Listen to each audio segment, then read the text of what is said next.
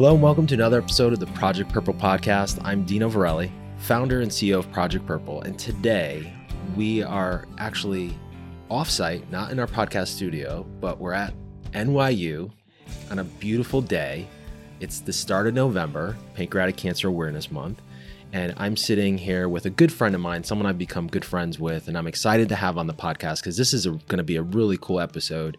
Uh, but Jessica Everett, who is the clinical assistant professor of internal medicine here at NYU Langone, as well as the genetic counselor for the Pancreatic Cancer Center at NYU Langone, which is part of the Perlmutter Cancer Center here at NYU. Did I say that correct? You got the whole thing right. Nice job. Awesome, awesome. I had it written down for the folks. I always say I wish we had like a video uh, vlog to go along with the podcast because then you could see all my notes here. But in all seriousness, thank you, Jessica, for being on the podcast. I know you were on the podcast.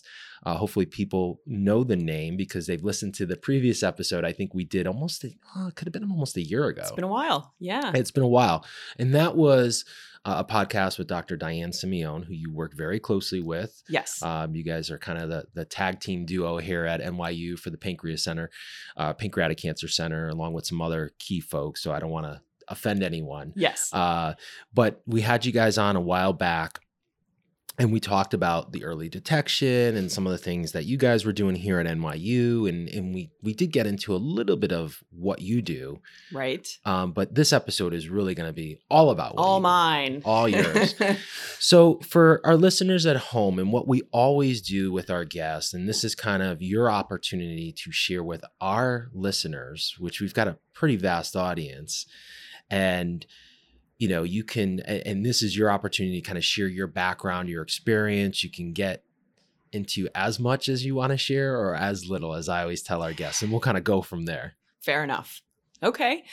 So i've been a cancer genetic counselor for coming up on 20 two years now. Um, and when I started my career, it was mostly uh, hereditary breast and ovarian cancer and BRCA1 and 2 testing all the time. Um, then I moved to the University of Michigan around 2007 to join the cancer genetics clinic there, where I was doing everything that was not breast and ovarian cancer. So, all of the other types of cancers. And it was at that point um, somewhere around probably 07, 08, 09, maybe, that we um, started a new service delivery sort of model there at the University of Michigan, where we had uh, a couple of clinics within the cancer center that were multidisciplinary clinics, where the idea was if people were coming, um, there were lots of patients who would come to the University of Michigan from relatively far away. Um, and the idea was for people to be able to see all of the relevant professionals that they needed to see in one visit. And we thought that genetics was a key component for some of those cancers. And so we started, instead of having patients come specifically to the genetics clinic, if they were there to see all of their colon cancer doctors, or their uh, endocrine cancer doctors or their pancreatic cancer doctors that they would be able to see a genetic counselor at that same time. So to have somebody embedded in the clinic um, to make that service available to people.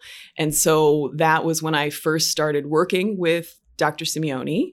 Um, and we started to realize that it was a, a, really important piece of care for people with pancreatic cancer. And then also the sort of um, side population, which was not really her main focus at the time, of people who had high risk and were worried about their family history and wanted to know what they should be doing for screening.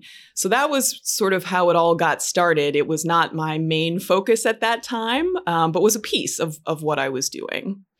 So why did you get into genetics as a whole, like coming out of school? Ah. Was there something there that kind of I, would love to hear that and just take it back a little bit. Sure, yeah, no, that's fine. So um, I was a science nerd um, from high school on, probably. So I knew I wanted to be in life sciences somewhere. And I think like many, you know, 18, 19 year olds just took a little bit of time to figure out where exactly.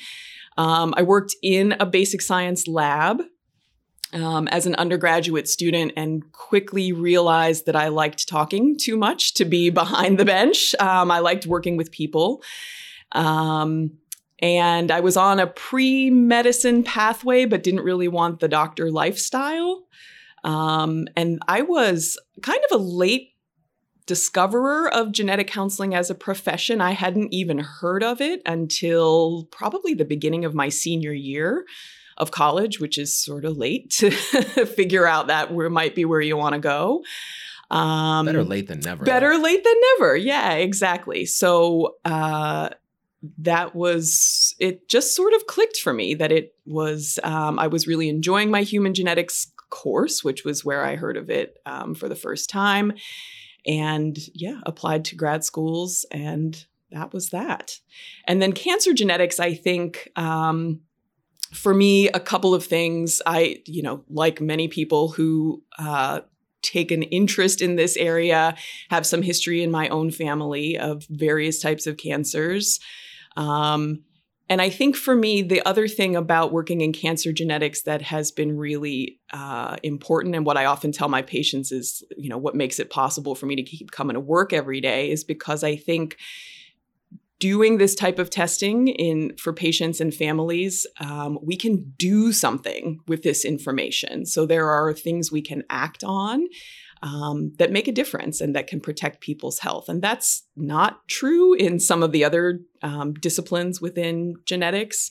So I worked, for example. Um, in a pediatric clinic for a few years, and really frequently, what you're doing there is putting a name to a problem um, and giving people an answer about why things may be happening, but there isn't necessarily anything that can be done beyond giving that information. And so I think um, one of the things that really appeals to me and, and has kept me in cancer genetics is that we can we can use the information that we find to do some good for people in these families. It's like unraveling the puzzle that is cancer in, yes. in essence, right? Yeah. And of course, I, you know, I think that's another um, key piece for me is um, this is not a profession where I can ever get bored. There is always oh. new stuff happening. There are always things to be learned and discovered. Um, and, you know, I've been doing this long enough now to have had several points in my career where I felt like, wow, we've really, we've really done a thing here. What are we going to do from here? And, you know, of course there's always more to be done and more yeah. to learn yeah well i think that's something with uh that's happened i think with maybe technology though i mean we look yeah. over the last 10 years and how like personalized medicine was such a big topic like five years ago right and, yep. and, and i think it's still in certain circum in certain circles i guess within the science community but it's still fascinating you know what technology has done and what we've learned and how much we still have to learn. So oh, for sure. I think we're still scratching the surface with a lot of this stuff. For sure. It's really amazing to um, to look at. Well, I think one thing that you point out there is, uh, you know, the the advances in computing have really had to happen to allow the advances in science that we've had there wouldn't we wouldn't be here without that um, but even to think back uh, you know i'm not that old but to think back to what i was doing in college in the lab it's like the tech equivalent of butter churning yeah. you know when i talk to students yeah. now like we were sequencing by hand with you know gels and x-ray and it's just ridiculous how completely outdated that was or even you know PCR was invented in the 80s. Yeah. That's not that long ago. So it's the the pace at which things have been changing is really um almost hard to wrap your brain around. I think uh, we had Anirban Maitra on the podcast episode not too long ago and I know he talked about he was saying like years ago it took I think I forget the time, and I don't want to misspeak here, mm-hmm. but it was like this exorbitant amount of time to gene sequence, and now oh, he's oh, yeah. like, we do it overnight, like or like it, right. in, yes. instantaneously. You know, like his lab yes. person in the lab who does it can do it like within like a couple of hours. Right. I think the first genome took uh, a few years. Yeah. And that was, like I said, that was like the beginning of I was practicing as a genetic counselor when that was happening, um, but was very early in my career. And everybody thought, okay, this will be, like I said, we're going to do this and this will Yeah. be a big deal. And now we do, you know, Like instantaneously, it yep, happens. yeah. hundreds of genomes Yeah. every day, all the time. It's so Thousands fascinating. of genomes. Yes. It's crazy. So let's fast forward from where you started, but then go back to where you talked about you met Diane in like Right. 2009, 2008. So were you kind of studying or had experience with pancreatic cancer, or was Diane kind of that first experience? So that working in the clinic there um, was probably my first real experience um, taking care of patients and families with pancreatic cancer in any meaningful way, right? Yeah. So so prior to that, again, largely people with breast cancer or with ovarian cancer, sometimes who had family history, but with the BRCA mutation. exactly right. Yep. So w- would it be suffice to say that you were kind of a BRCA specialist prior to like joining Diane's team? Like that what was I really knew your the most about. Yeah, coming in um, to my job at Michigan, and then I had a lot more exposure there to lots of other types of syndromes, and then also a lot more direct interaction um, with people dealing with pancreatic cancer. So we can give Diane credit as we're sitting here on the other side. She's probably listening. She might have a glass. We're on the other side of her uh, office, so she probably has one of those glasses, like a, a drinking glass on the wall. Like Could be. listening. Could be. I doubt she is, but that's that's just a joke. We'll know when we leave the office if she was listening. So we credit Diane for you being involved in the pancreatic cancer space. For sure. She was a big advocate um, for having genetics presence in the clinic. And I think um, really recognized pretty early on that it was going to be an important piece of, of what needed to happen there. That's so fascinating if you think. So you start with her and you said 08, 09. Yep. And here we are in 2019. Right. I got to watch myself here. I almost Mhm. said 2016. So 10 years later, Yeah. and this is really what I think the the NIH guideline this year changed to require that all patients who are sick with the disease or come Right. in get genetic testing but it's like 10 years of foresight to say like hey this is going to be and I think this is kind of now where like genetics I think over the last 2 years has become such an integral part Yeah. of managing the disease Right. Yeah. which is so fascinating Again, so many uh, things falling into place that didn't necessarily seem related while Yeah. they were happening to lead us to this point. So I think um, one of those things being uh, next gen sequencing. So Yeah. a huge shift in the technology that we use to to sequence genes. Um, that made everything much faster and much less expensive, and that completely upended uh, how how we're able to work, Work, in yeah. in genetics. So I think that was one piece. Another piece um, was the patent on BRCA one and two testing. Um, the the company that had the patent lost their case, and that opened things up in the field in a way that um, helped really bring the cost down. So that was happening.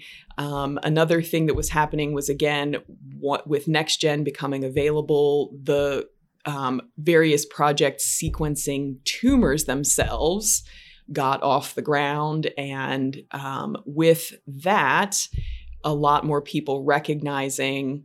Oh, as we sequence these tumors, it helps to sequence normal tissue at the same time and finding that oh a lot more people have inherited mutations than we maybe previously appreciated so there were like several things happening Almost like separate from perfect each other Yeah. right that all come together to bring us to a point of saying okay we can apply this uh, technology in a more broad way and it's not too surprising that the more we test the more we find, Find, yeah. that we wouldn't have previously recognized so amazing. I, I want to take like kind of a quick jump here. So, Sure. in full disclosure, you did come over from the University of Michigan I did. with Diane Yes. to NYU uh, when she decided to leave Michigan and come and help build what's been built here so far and what's Yes. being built here at NYU. yes So, for those years prior to coming here, you guys were kind of building something similar to what you guys have started here at Michigan.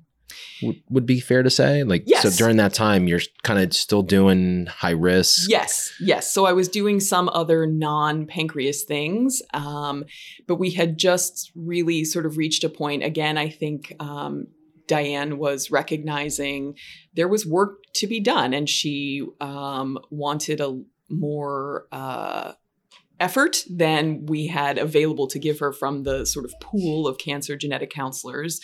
Um, and she had said, "Okay, I'm gonna I'm gonna make an investment so we can have someone working more in a more focused way on the clinical piece of this, but also on research projects related to pancreatic cancer." And uh, I had agreed to do that with her at Michigan, and then uh, her move happened. So it was sort of a natural uh, step to say, "Okay, we've we've started it here. Let's uh, let's continue the work." Where are you from originally? Western Pennsylvania. Okay. Yep. So you decide to follow Diane here to NYU. You picked up for listeners home. Yeah. Jessica's got a family, kids, and Yep. husband, so a spouse. So you decide to make the trek across. I mean, it's halfway across the country. It's a big And, jump. Yeah, it's a big Yeah. jump. So that's big. it was uh it was big um i think there were lots of reasons why it was appealing to me at this particular point in my career. And um i thought the potential for what we were trying to do was big.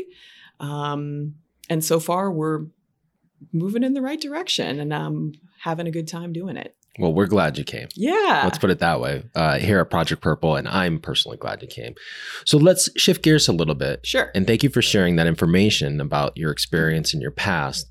Let's talk about genetic testing. And so we have a pretty vast audience, okay and there might be a lot of people that listen to the podcast that have no clue what genetic testing is, first of all. okay So let's talk about that. And then I want to talk about like what's involved because people think testing and, you know, that can go from, you know, diagnostic testing of, you know, an ultrasound, an MRI, uh, EUS to something very simple as just a blood test. right So let's talk first about what is the genetic testing? What is what what is it made up of and how does that work? And then we can kind of go into like what what that actually involves. Sure. Yeah. Okay. So um, I think this is another thing that has shifted um, fairly dramatically over the past few years. So the current state of things, I would say, is uh, if we're going to do genetic testing for, oh, so let's, we'll say for a patient with pancreatic cancer, because you've already touched on that is Mhm. now a,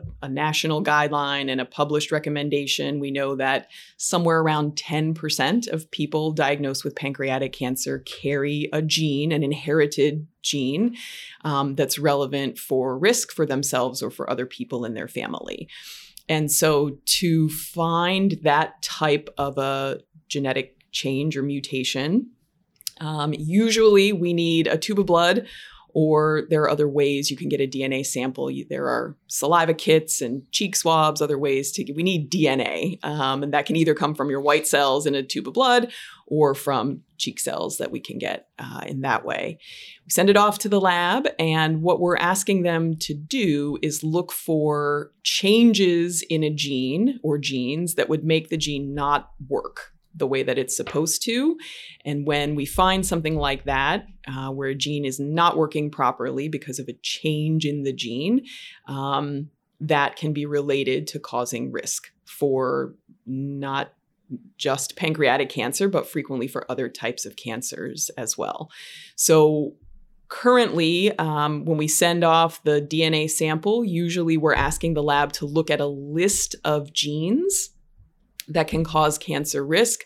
And the length of that list depends a little bit on the situation and the patient and family, but usually it's somewhere between probably 35 genes up to as many as 84 genes um, related to cancer risk. Now, on that list, there are maybe 15 that are currently definitively linked to risk for pancreatic cancer. Um, but one of the things that I um, often talk to my patients about is that, uh, again, I've been doing this long enough to know that sometimes we're not as smart as we think we are in the scientific community, and that I'm not convinced that there aren't further connections um, with some of the other genes on that list that might be unraveled over time. Mm-hmm. Um, and, you know, another piece of the puzzle there is that we know that there are families out there with two or more people in the family who have had pancreatic cancer where we test for all the currently known stuff and it's all normal. So, uh, you know, I think we know there are genetic puzzle pieces that are still undiscovered as well. So, um, that that list of 15 or 18 definitively linked genes, I think, is incomplete.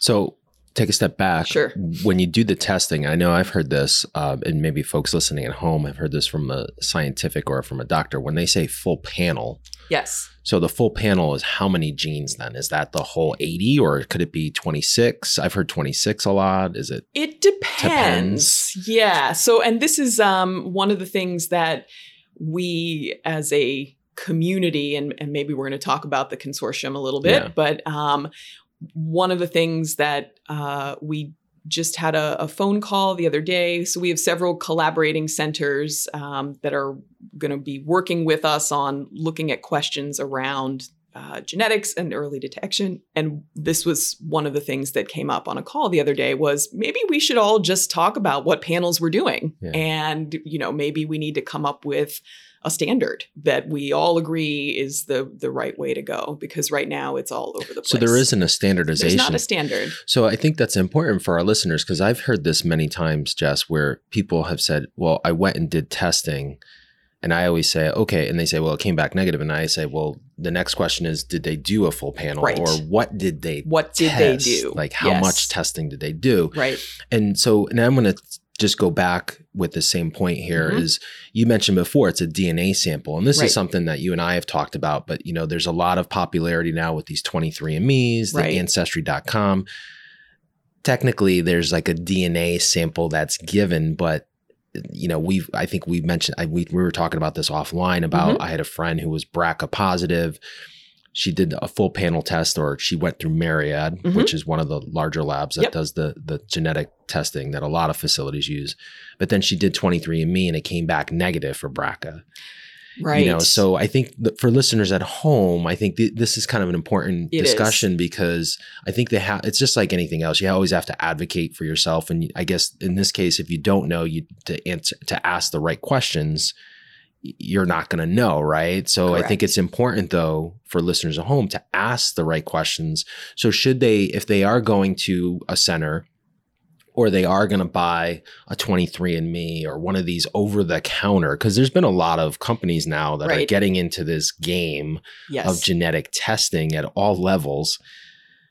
Should they ask if BRCA is covered under that panel? Is that what they should be asking, or what should our listeners be doing? Yeah. Or should they ask their the counselor, the nurse, wherever they're going in the center, and they're assuming that they're going to get full genetic testing, as I say here with air quotes, mm-hmm. because I think that's kind of the perception that everyone has. Like I've talked to families and they're like, oh, we did genetic testing. And I say, well, did they do how many, you know, what was the full, was it a full panel? Was it 20? Was it 40? Was it 50? Yeah. Yeah. These are issues that we run into all the time, um, even for people who come in to see us in the yeah. clinic. And maybe I've had some stuff done, but uh, you know, we always need to see the full report and review it and figure out if there's anything further to do. So the other piece I would add that confuses things. Um, is we'll ask, you know, for a person who's had pancreatic cancer, did they have genetic testing? And there's a lot of confusion about genetic testing on the tumor. Correct. Right? Which is not the same as genetic testing on a normal. Blood sample. And so yep. we'll run into that too, where people will say, yes, he had genetic testing.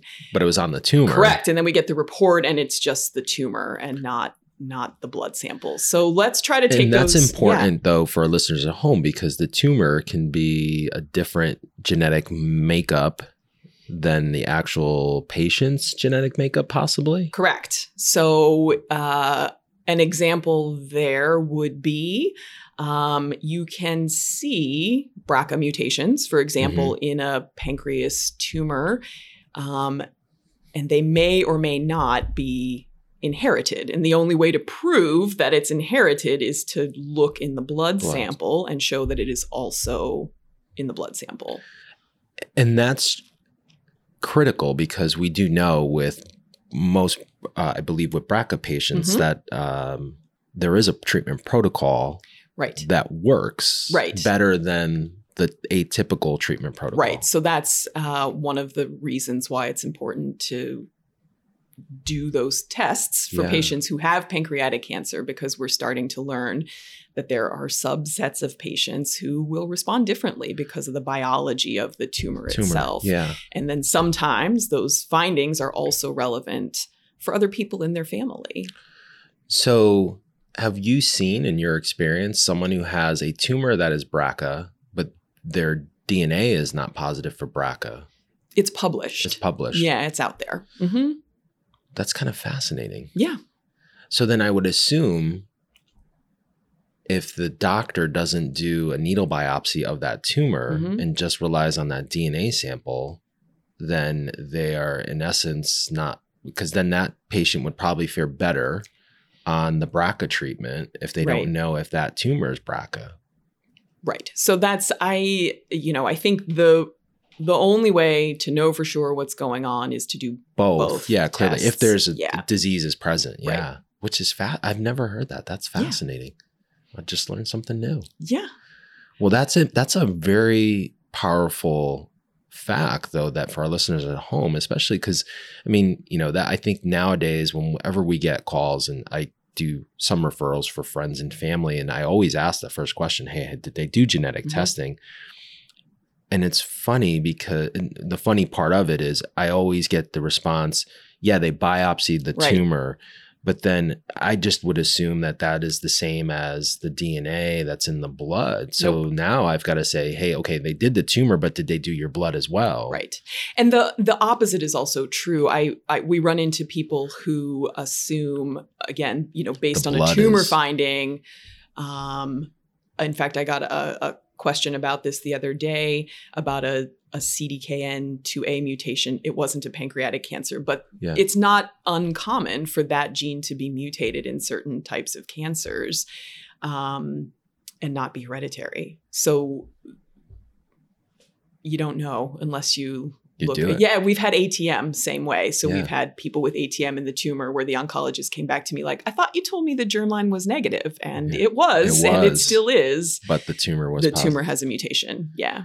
So cool. Yeah. And for our listeners at home, so ATM is what would we say, a sister or a cousin or a, re- a relative of BRCA? It is a gene that works in the same pathway.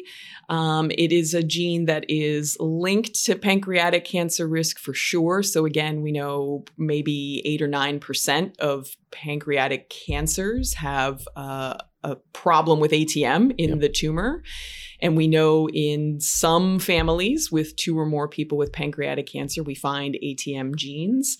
Um, but we don't know, you know, for a carrier of an ATM mutation, we're still working on figuring out what exactly is the lifetime risk for pancreatic cancer. So it's a it's An unknown. it's a gene that but- definitely has something to do with pancreatic cancer. but still a lot of unknowns. Still a lot of work to do. Yeah. So for our listeners at home, and I want to get to like the testing and what is actually And. I also don't want to forget to come back to the 23andMe question. 'cause We Correct. got a little bit we sidetracked. got a little So, bit uh, sidetracked, yeah. but I you- we just mentioned ATM. Mhm. So w- what are the gene mutations that are responsible? And because this podcast is mostly about pancreatic cancer, we do go off on other topics from time to time. But Uh-huh.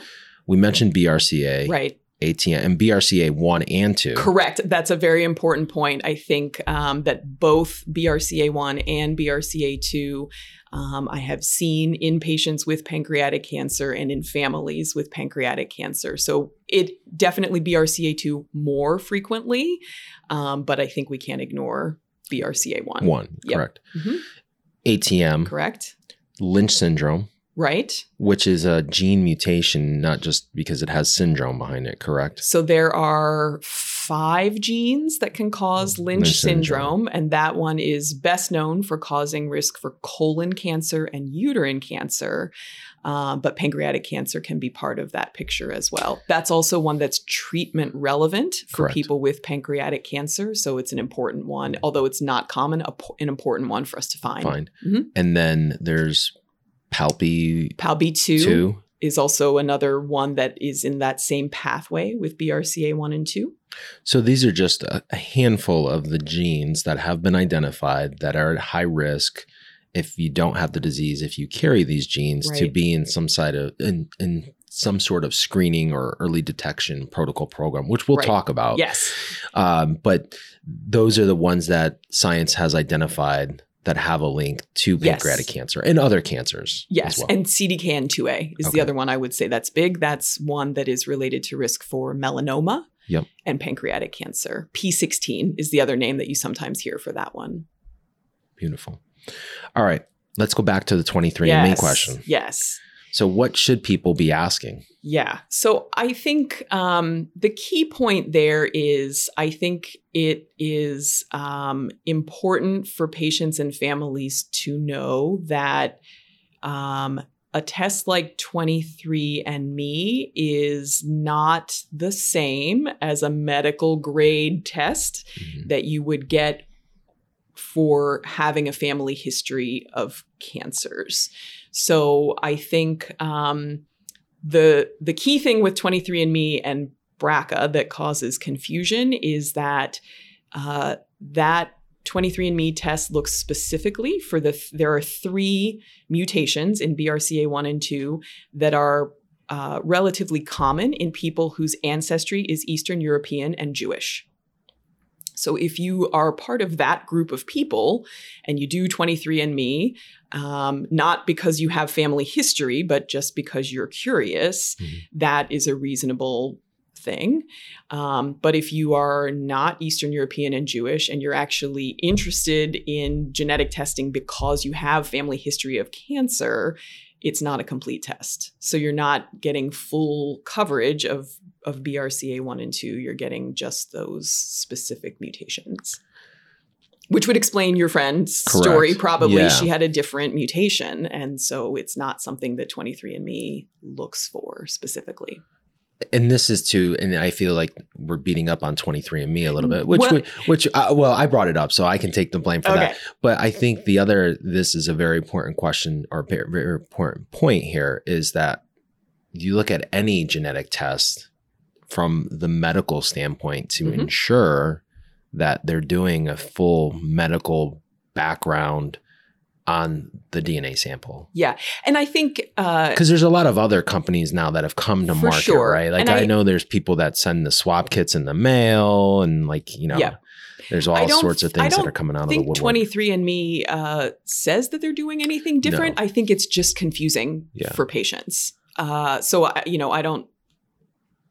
I think 23andMe does what they say, Say they're they do. doing, yeah, exactly. but it's just not what people think it is, if Well- that makes sense. I think one of the things that I've seen from folks that I've talked to too, I think, and this is, you know, what we can talk about this is the pricing, you know, has Mhm. been in the past thousands and thousands Right. of dollars. And now, naturally, we talked a lot about technology already, but technology has been able to drive that down, right? A lot. And I think what 23andMe, I, I'm going to go on a limb, it's probably like $23. I don't actually know how much it is, and I haven't done joke, it, but- surprisingly. Uh, but I know like ancestry.com, I think, you know, uh, I think my wife did that for one of our children for uh, Christmas, I think last year. Uh-huh. And I think it was, you know, it wasn't expensive. It was relatively inexpensive. bucks. Yeah. yeah.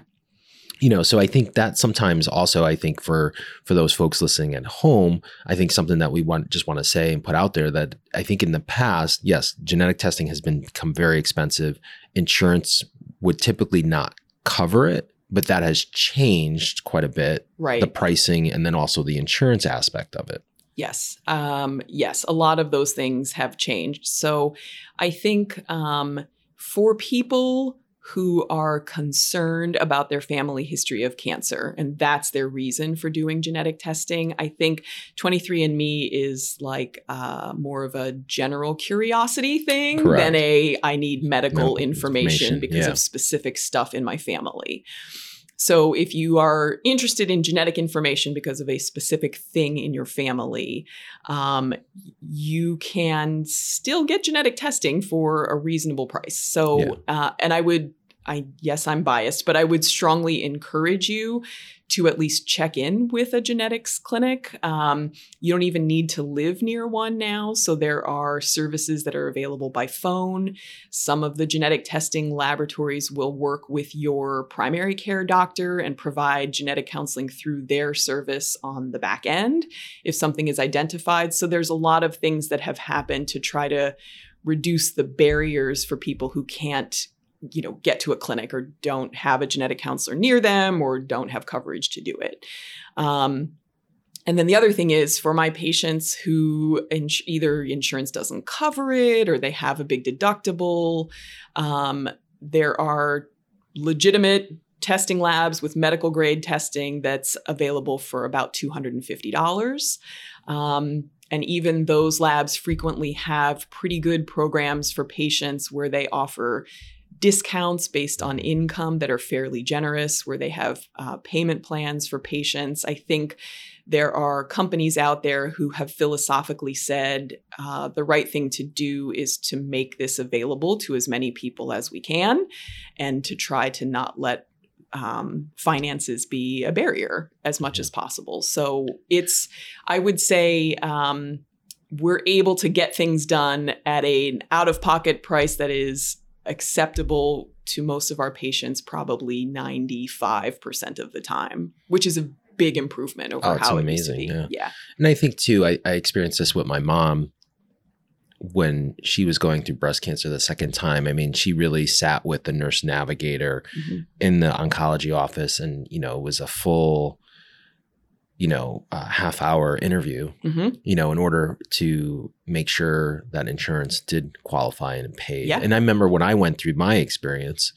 um, s- some very similar. Yep. You know, I sat down with the nurse navigator, the genetic counselor there, and you know, she answered, she asked all the right questions to make sure that you Yeah. know insurance covered. So I think you know, for listeners at home, I think that the point here is if you go to a center of excellence and they have a genetic counselor, whether it's here at NYU, which we will provide information on how people can learn more and get in touch with you if that's a need Mhm. or one of the other centers that we're working with in the PRECEDE Consortium Mhm. or even you know a major cancer center the odds are that they, if they have a genetic counselor they know how to kind of let's say navigate Yes. through that system and if there isn't an insurance you know if the insurance isn't going to pay for it there are many ways to get there Yes. um, and there's also groups. I know, you know, Yep. we, there's other charities that help with genetic counseling and stuff like that. So, point here is people should not be fearful of the cost that's associated to get the proper testing because there's many ways of achieving that goal. Absolutely,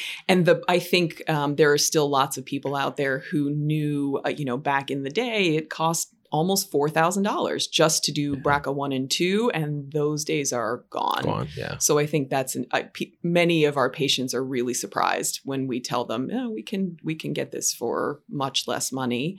Um, and I think you're right. Sometimes that is a barrier for people. So I, I think that's just knowledge, and I think people, you know, yeah, it was expensive, It and I think maybe people orig- originally went into it and then saw like the sticker shock, but Yeah. it's changed, and it's changed pretty quickly. I think, you know, very quickly in the Yeah. last couple years it's Yes. been driven and i think it's going to possibly well we'll see if it'll go even lower you know where i it think might. you know with technology and some of the the newer companies that are really trying to make an effort into the genetic space as a whole not just for pancreatic cancer or BRCA.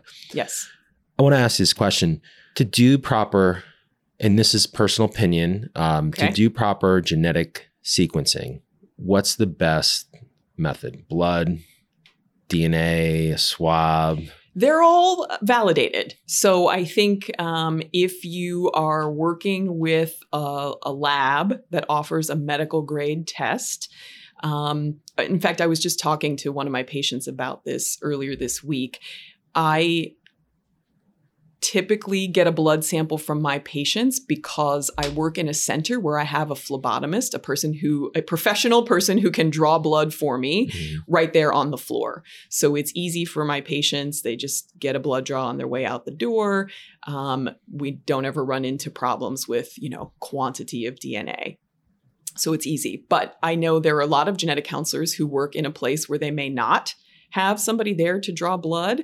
And many of them will use the saliva kits or the cheek swabs. And the labs that offer that service have all done the work before they started offering it to Mhm. prove that it's valid and it's fine. So I think, um, you know, there's no reason to say a saliva kit is less good than a Than- blood than sample. Yeah. So they're, yeah, they've gone through um, work to prove that it's equivalent And and, it validates, yeah. yeah. So for the listeners at home, it's not an invasive test here. I mean, a blood draw is pretty simple. Pretty simple. Um, or a saliva swab is fairly simple as Yep. well. I mean, you're just squishing it in there. Spit in a kit. Yeah, spit Yep. in a kit. Um, so the, there shouldn't be any concern from anyone. I, I know sometimes people ask that, and it, and I kind of have to take a step back because they just don't know, right? So they, they think like it's this invasive process, or Yeah. like it's it's an all day process. It's literally can take as quick as five minutes. You know Yep. how, how much they can, or how long it takes them to get a vial of blood, or how It's many vials. quick. Yeah, it's pretty Uh-huh. quick. So they do that testing. Yes. I know it usually takes like four to six weeks A couple of weeks. Yep. to do the to get the results. You get the results, and then if you're positive for one of the gene mutations, um, what should be the next step? And I'm kind of shifting gears here, going kind of a little bit forward here in Mhm. terms of where we are right now with the center and what you're doing day to day. Right. So if we have people that um and and where I want to take this, Jess, Mm-hmm. because I think there's uh there's a lot of things that have have come from people that I know that have gone testing. One of them, there's usually typically three responses. They're positive Yes. for a gene mutation. Right. So what do they do? right. They're negative. Right. So now they're done. Like they don't feel that they need to get tested. And then there's this like middle, I kind of monkey in the middle, these Mhm. variances. Right. So I want to talk a little bit first here about those variances. Okay. So, what should people who have these variances? Well, first of all, what is a variance? Sure. Okay. So let's talk about possible test results. Um, so again, I I mentioned earlier um, in the discussion that whenever we send off a DNA sample for genetic testing, what we're asking the lab to do is essentially look at the spelling of a gene, and you're looking for spelling changes, differences in how the gene is spelled. Um, sometimes you find a spelling change that makes it clearly turn into, again, keeping with this analogy, a word that doesn't make sense anymore, right? So you have a spelling change, it completely messes up the message of what's trying to happen. Um, and those are the kind where the lab can say, okay, this is a positive result. This is a change in a gene that clearly causes disease, and this is, or risk, I should say, for disease. And this is something where you're going to need to act. A negative or normal result means they didn't find any variations in spelling in the genes that would be problematic. So that's a normal result. And the in betweeners are people where the lab says, okay, we found a change in a gene in the spelling that makes it different from normal, but it doesn't necessarily cause a problem with the message. So, you know, uh, an example here would be there are some words that you know in British English they they add letters, right? So color has a U in it, and we don't use a U in color. It's the same word. It doesn't change the meaning, and anybody who's an English speaker can see that word and say, "Yes, I know what that means." So some uh, variants of uncertain significance are are that that's it. It's just a change in the spelling and it doesn't actually cause any trouble. The issue is we don't have a functional test to be able to tell the difference. So when the lab reports a spelling change as a variant of uncertain significance, that just means we don't have enough data Data. yeah. to tell the difference. And so we just have to leave it in this in between category. Many of those eventually turn out to be harmless. Mhm. Um, and so, for that reason, typically, when we have a finding like that, what we will tell patients and families is we should not use this uncertain result to make any decisions about what we do for you medically. We should, if it's uncertain, we should not, um, you know, make important decisions like preventive mastectomy Mhm. on the basis of an uncertain finding. Should those, and I get two questions. Mhm. So, someone who is of uncertain in this variance, Yep. would you recommend if they have a very strong family history of the disease to be in a screening protocol? So then, right. So I think the point there is um, for a person who has a strong family history. Let, and let's define strong family history Sure. because I think that that can maybe leave some of our listeners at home going, Yep. "Hmm, what's strong? Two, Two or or more more. Family more, members with pancreatic cancer. And I would say if there are two or more people in your family with pancreatic cancer, regardless of how they are connected to each other, Mhm. it's probably worth having a conversation with a screening center to, who can look at your family history and at your medical history and really come up with a plan um, for you. So, for people with a strong family history who have a negative, a normal test result, or have a variant of uncertain significance, then we would say we should make our screening decisions based on your family history alone without factoring in that uncertain finding. And for many of those people, that means we screen anyway. Anyway, yeah. yeah. And then the other thing, and this comes up quite often, someone had genetic testing five years ago, Yes. 10 years ago. Yep. And they go, Oh, I didn't test positive for anything. I'm good. Yeah. Should they be retested or how often maybe should people be retested? Because I know, I mean, there's so much happening, right? Yeah. I mean, it's, it seems like almost like, I would say like annually, but it's almost like daily, like something new is coming out. And I know we've had, um, we had uh Sahar Nissim I was gonna say that's Um, yeah, that's our- that was a big on our uh, podcast yeah. and you know he was talking about these like crazy variances about cool you know stuff. yeah so Mhm. like he's like there's so much that's happening so what is kind of i mean I, I i would ask like is there a standardization to say like hey if you tested negative for any gene mutation but you have a family history of disease Mhm. in this case pancreatic cancer should you get tested genetically every five years every 10 years?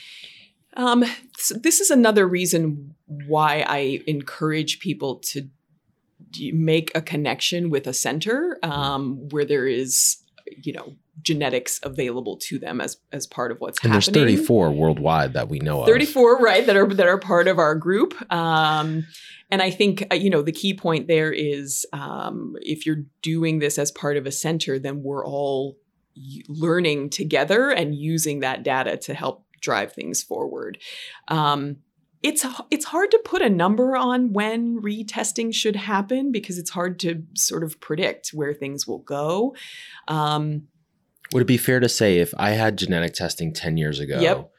You need becau- updated You testing need update testing. Uh, because uh, 10 years ago we would have probably done brca 1 and 2 and called it a day yeah. right and now we know there is a whole list of things and i've had that happen with at least one family So you've seen it Um, personally where yeah they had an atm mutation 10 in the years ago they were had clean. normal brca 1 and 2 testing which Yeah. was like the right thing to do for Yeah. the time that it was done um, and that wasn't what was causing the problem in their family and then we found it That's fascinating. yeah. So I think, again, this is one of the reasons why whenever people come in uh, to the clinic, we say, let's take a look at your report. Bring us a copy of your genetic testing. Let's see what was done.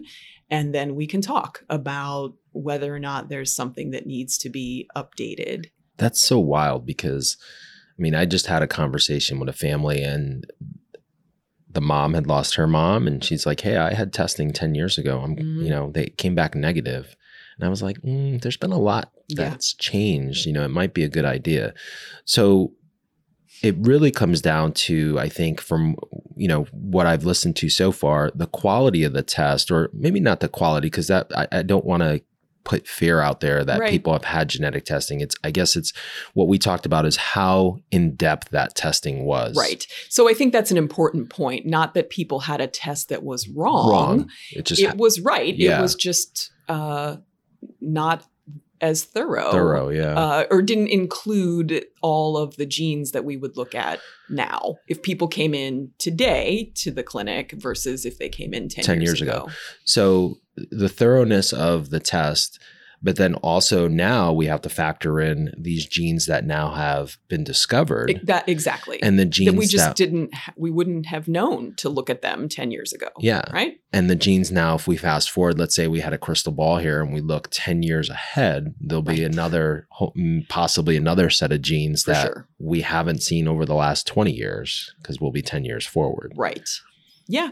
Um, I think the other thing we're hoping we'll be smarter about too is that in addition to these, uh, you know, we've been talking about spelling changes in some of these key um, cancer pathway genes that we know can cause um, risk and are inherited in a 50-50 way in families and you know the associated risk is relatively high but the other thing that i think we'll have a better handle on is um, a, a, growing area where people are interested in common variations in genes that might actually modify risk. So this sort of concept and and this makes sense if you think about it. Uh, you know we know for example BRCA2 causes risk for pancreatic cancer but most BRCA2 carriers don't get pancreatic cancer.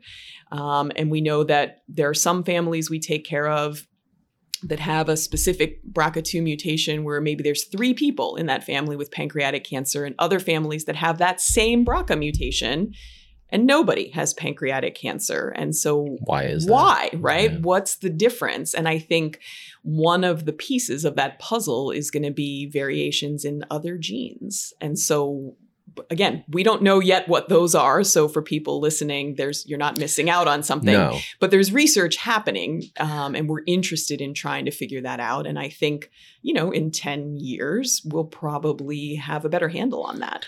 Well, I, I think, and just listening to what you said, about the the biggest piece of that is to get families involved, Right. Right. Like we need the family So for those families listening at home, this is, I think, probably the the biggest message here is if you have. And we're going to share how you get involved. But if you have a family history of this disease, mm-hmm.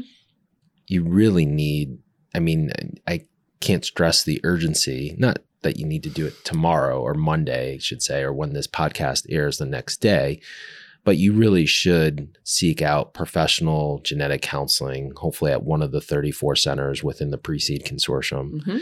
uh, to get testing because that's what really we need i.e the, the scientific community is we need families that have this gene mutation so that we can validate and learn more and potentially understand why that happens right absolutely and i think you know you and i are philosophically in the same place on this that this is 100% a team effort between um, those of us who work on the medical side of things and the patients and families who are impacted by this that we are going to get nowhere unless we are all working together. Um, and i think that uh, one of the things i think is really important is that um, people understand that this is an important thing that they can do. I think lots of, of patients and families impacted by pancreatic cancer feel like, ah, I want, uh, you know, I want to do something, but I don't know what, to do. Yeah. And I think um, just having yourself counted, right? Making sure that, okay, somebody knows my family is out here and is keeping track of what's happening um, is important and is useful. Well, that's pretty powerful what you just said. I, I see it from my point of view because we always say, like, you know, stay involved or be involved. And I think sometimes people feel like when I say that coming from the philanthropic side, it Mhm. means money. Right. But that what we're saying here is it doesn't involve money. It actually involves, you know, the DNA and the, the background and the history, because I think that's something and it's also important here for our listeners at home to if they're listening when they're listening to this, if you have been impacted by the disease, you know, I, I, I see I've seen in the 10 years like a lot of people and I get it because the disease is so ravishing. Yeah. Like it just tears families apart. Absolutely. You know, it destroys lives overnight sometimes, which is the bad side of it. Yeah. And a lot of times people don't want to be reminded of that negative. Absolutely. But in this case, we're not asking them for money. So they don't have to, you know, which a lot of people sometimes don't want to give their money Yeah. towards whatever Or mission can't. or can't, Right. right.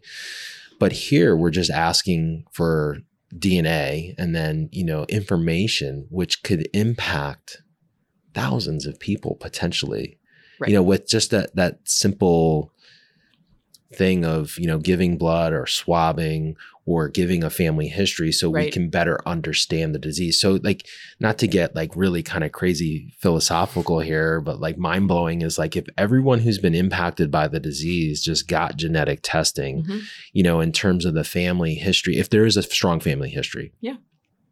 we would learn, we would be able, we would have this large, insane amount of data that hopefully we can kind of piece together and help the next generation of people who get the disease. That's the goal. I yeah is f- to let people be counted.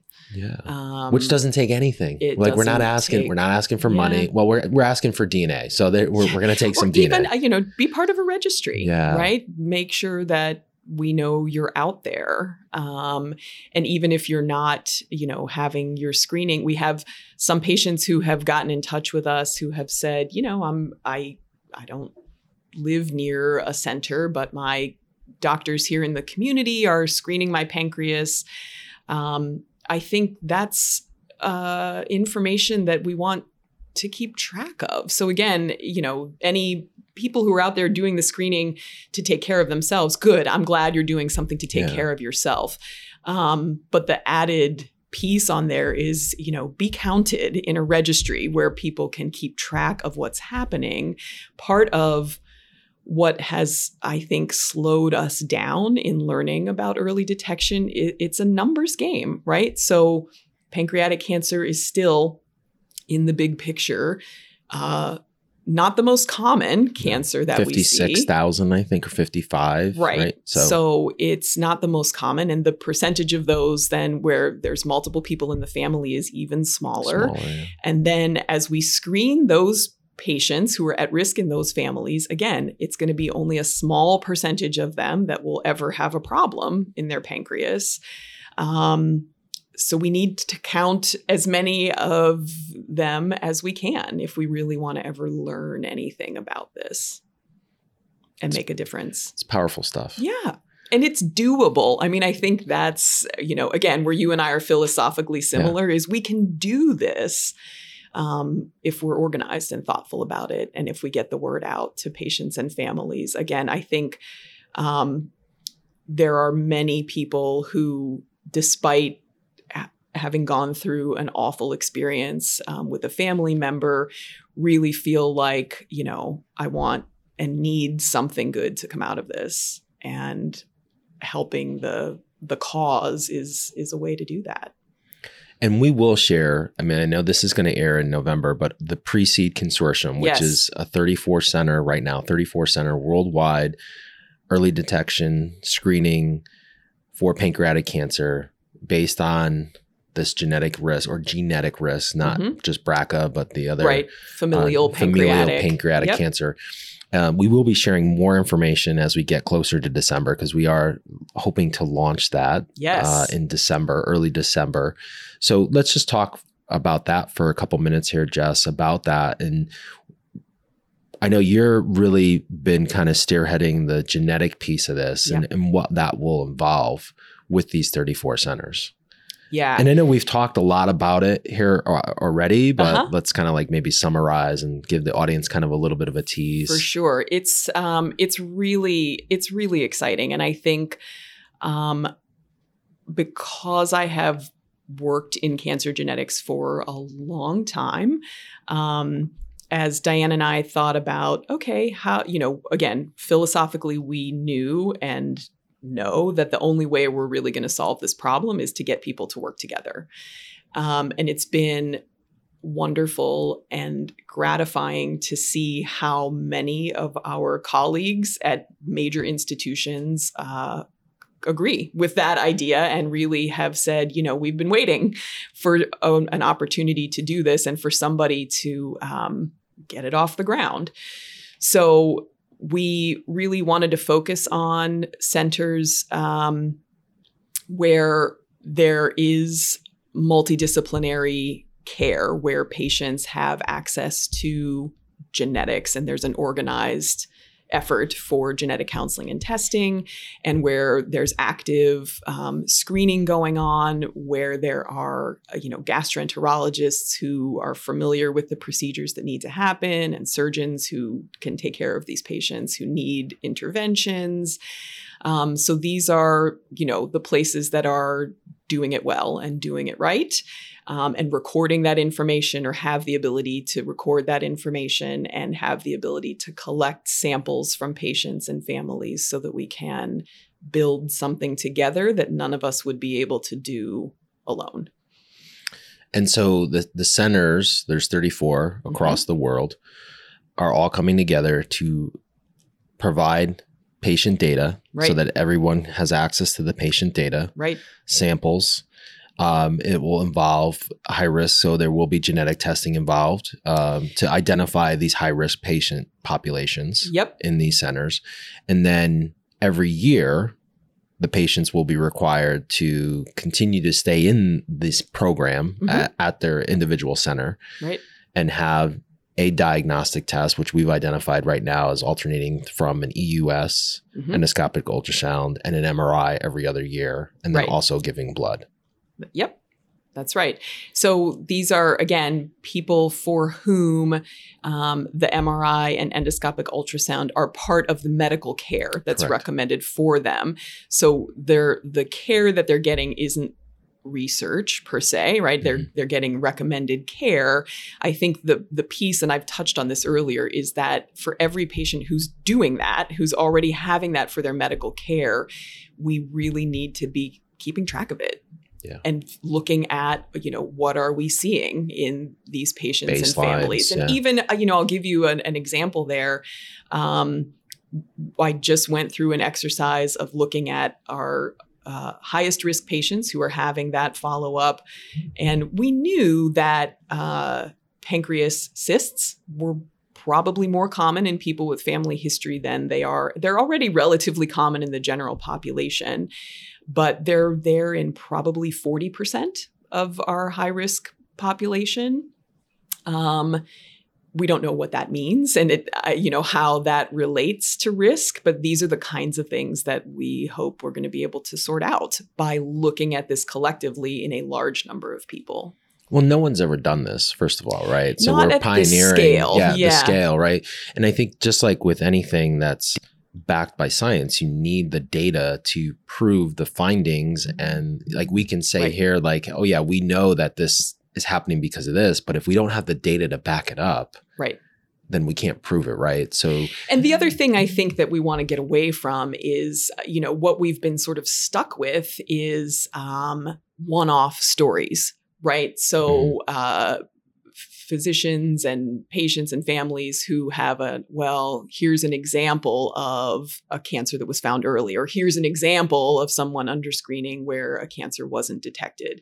But those sort of one off cases shouldn't drive what we're doing. We need to look at that in the context of the whole picture right? And the only way you can do that is by collecting all the data on all of the people and looking at it as a whole what do you think, in your professional opinion, where are we in 10 years with genetic testing? Oof. I know that's kind of a that's a loaded question. It's but. so hard. I mean, when I think about where we were 10 years ago, it's so hard to to think. I think that um I think that it's going to be just more routinely done for all sorts of reasons. Um, that I'll have more people coming to me with their testing already completed. And just and handing here, you yeah, like here's my report, report, and let's talk about what was found or not found. I think that there'll be more genes identified that we need to deal with.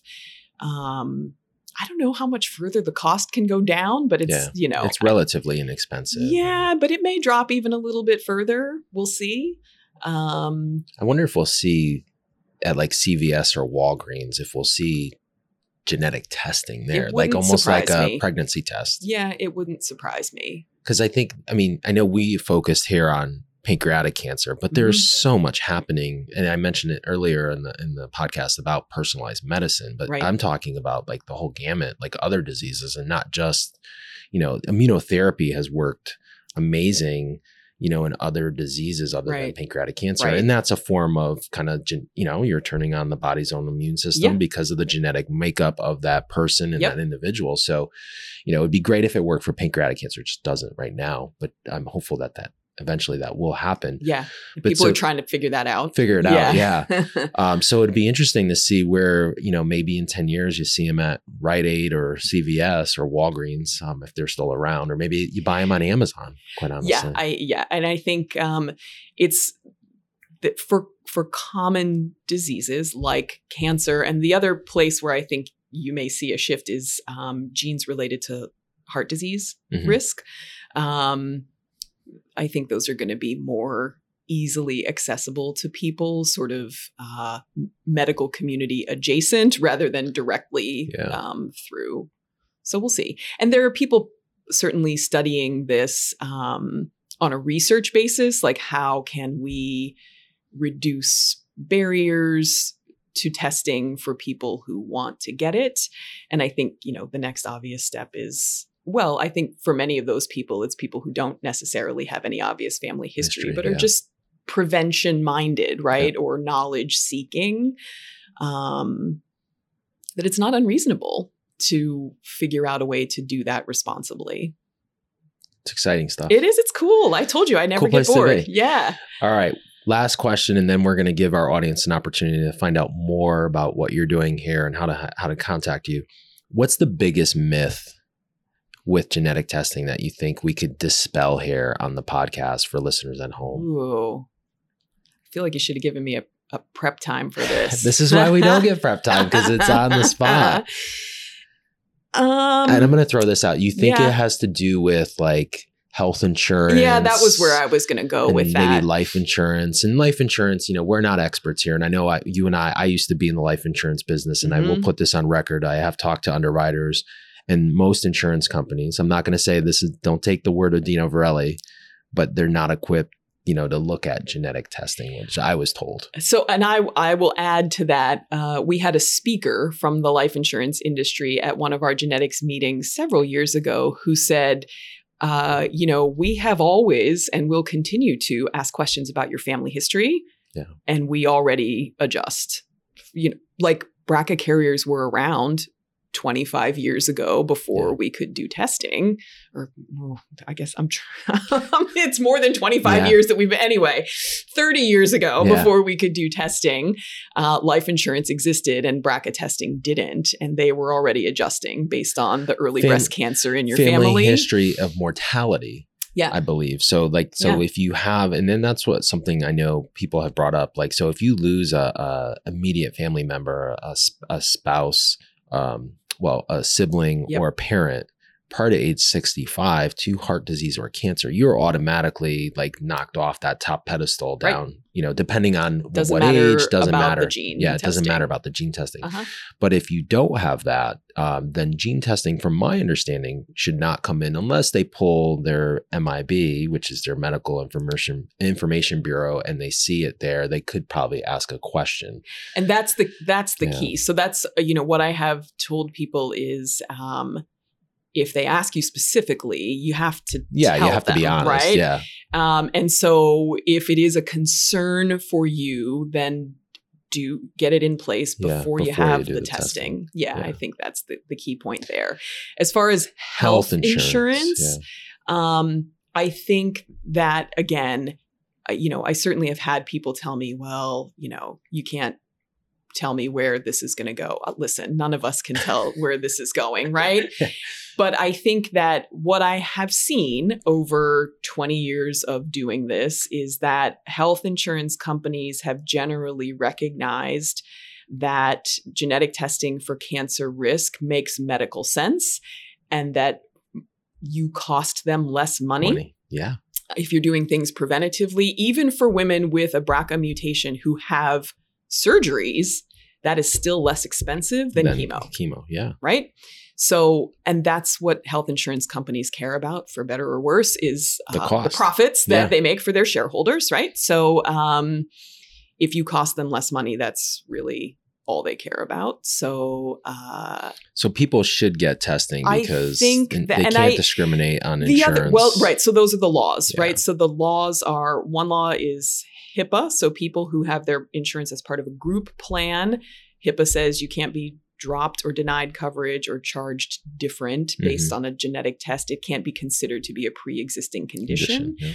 the other law that's relevant uh, went into effect in 2010 is GINA. So that's the Genetic Information Non Discrimination Act. And that one was designed basically to cover people who have to purchase their own insurance on the market. on the exchanges. Yeah, stuff. exactly. So I think um, this is, and again, I I've worked in settings where we did genetic testing for things that. Uh, so I I took care of patients with Huntington's disease, uh, which is a an inherited neurological condition where if you get the gene, you will absolutely get the disease. Mhm. It will absolutely shorten your life. It will cause you disability, and there isn't anything. You know, people did it for planning, right? Yeah. You did the genetic testing to know how to plan. Plan, yeah. Um, that's not true for cancer genetics, right? So there are things that we can do that will protect your health.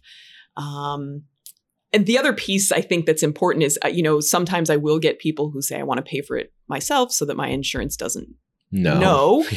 But then if you need an MRI of your pancreas and you need an endoscopic ultrasound or you're going to think Those about become expensive. they become expensive and the the reason to get your insurance to pay for those is your genetic test so i think um, i have long advocated for us to treat this just like we treat any other piece of medical information that it isn't or shouldn't be seen as a negative. different or special or worse in your record than any other type of medical information and that we should treat it that way.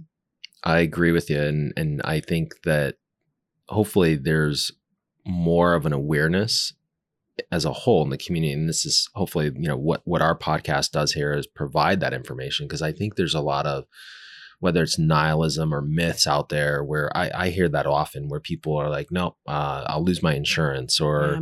you know I, I you know I hear it's negative but the benefits of knowing far exceed you know what could potentially be the ultimate outcome Yeah. which we hope that doesn't happen to a lot of people and hopefully none of them right. but unfortunately we know statistically there is going to be a, a set percentage that potentially could get the disease. Yeah. jessica thank you for the time today. The last thing here and this has been great. I mean i've got a lot of notes here. Again i wish we had a vlog because people could see what we're jotting down where is the best place for people to get in touch with you if someone is listening and goes, you know what? And regardless of where you live, because I know we've had people that have come up from the South, Mhm. from the West Coast to come see you guys here in New York. So, regardless of where you live, and even if you're listening internationally, the internet's a great place uh, to find people that are experts in this all over the world. But where's the best place for people to learn more or ask you a question that maybe they didn't, they had that, you know, maybe listening to this came up and they said, you know, I got to ask Jessica about this. What would be the best way for them to learn more to hear more from you if they needed to get information from you? Yeah, good question. So I think um, probably you can find us online. So it's the NYU Langone um, Pancreatic Cancer Center. You know, Google away and you can find us online. Google is great. Um, and then uh, you can contact the clinic uh, through that method. We have uh, an email address for the center. It's pancreatic center at nyulangone.org um, which is our uh, you know sort of general place um, where people can direct questions or uh, inquiries about the clinic, and uh, we're happy to to catch up with you there too. And the questionnaire, you guys do have a built questionnaire online. So if there are people that are listening Yes, and they wanted to just take this 10 minute questionnaire, that's fine. We'll share it. um, Okay. On the, uh, on the, uh, I we think it's this. findpancancerearly.org, Org. but we'll I'm going to trust you to Yeah, we'll share that with our audience. You guys have a great questionnaire online. It takes literally less than 10 minutes, maybe less than five minutes to Yep. complete. And then they do have the ability to reach out or to have you guys reach out if they meet a certain criteria. Yes, and I would encourage not everyone does. Correct. So I think that's an important point Yeah. too. That sometimes people have concern, and and maybe the risk isn't as high as they thought. Um, but if you go through the questionnaire and it says, "Hey, you should talk to somebody," then reach out to us, or we also provide a link there to find a genetic counselor, um, so that you can search by zip code and get information about somebody who's close to you if you're not here in New York and you want to see somebody in person. Awesome. Well, Jessica, thank you again for being on the Project po- Project Purple podcast for the second time. A pleasure. And this has been great. I took a note and I, I'm going to leave this with our audience. It's be part of the solution. I think we said about, you know, even if they can't give money, they can't walk, they can't run, but you can be part of that bigger solution of, you know, giving family history and giving your DNA so that, Be counted. yeah, hmm that's awesome. Thank you. And Thank that's you. a wrap.